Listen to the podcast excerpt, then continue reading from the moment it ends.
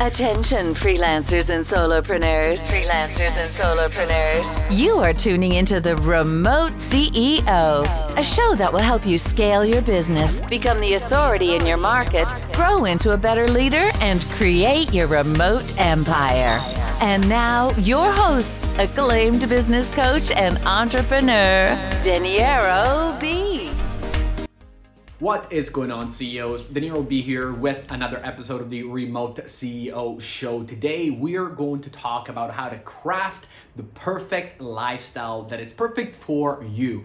Now, I did not say we're gonna create a life of wealth, of travel, of uh, big houses or amazing cars because you are the person that will decide what the perfect lifestyle is. As a matter of fact, I'm gonna give you four tips that you can use right now to start designing that lifestyle so that you can get super excited about building it. First step in this process is for you to actually start writing down a list of things that you thoroughly enjoy. And I'm talking about yourself, not what society, your friends, or your family members have told you to enjoy. I'm actually talking about things that have nothing to do with money, nothing to do with fame or with status, things that you want to do on a daily basis if nobody else was around. The best place where you can start looking at these things that you enjoyed doing in the past is to look at what you were doing when you were fairly young. I'm talking about 16, 17, up to 20, 21 years old when you didn't really have bills to pay or other things to worry about. Now, the other step that I want you to take care of is to create a weekly schedule that reflects your values. So, what do I mean by that? For example, if you know right now that in order for you to build build that amazing lifestyle that you really want to live,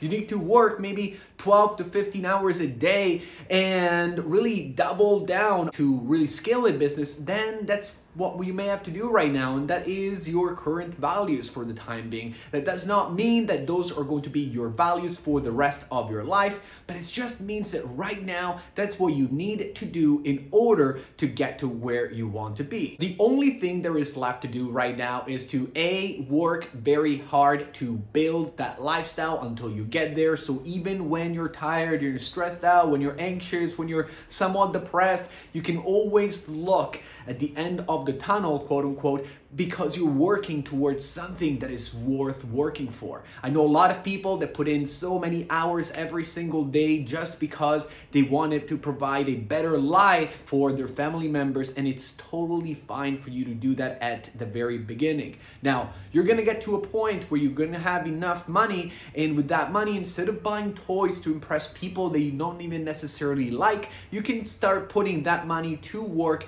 to build the lifestyle that you actually had planned planned for yourself.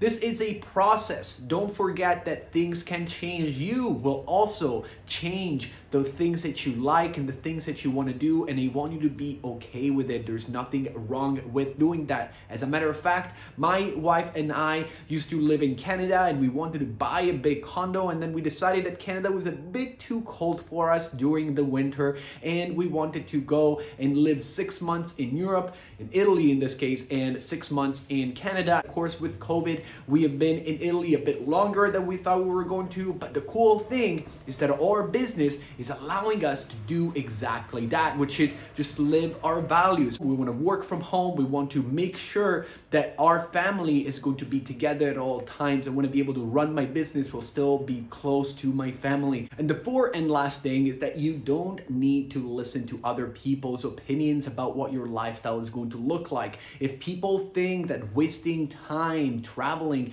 is wrong and you should just keep on building your business and growing your business, you know, at the end of the day, that is their opinion. Let them build their business. Or uh, the opposite, if people are telling you they're working too hard, but you're seriously happy about working that much and you're not stressed out and you're doing something that you love, don't listen to them. Keep on living your values, and that's the only way you can really live the dream. So let me know in the comments what you're currently doing to build the lifestyle of your dreams, and I'll see you in the next episode.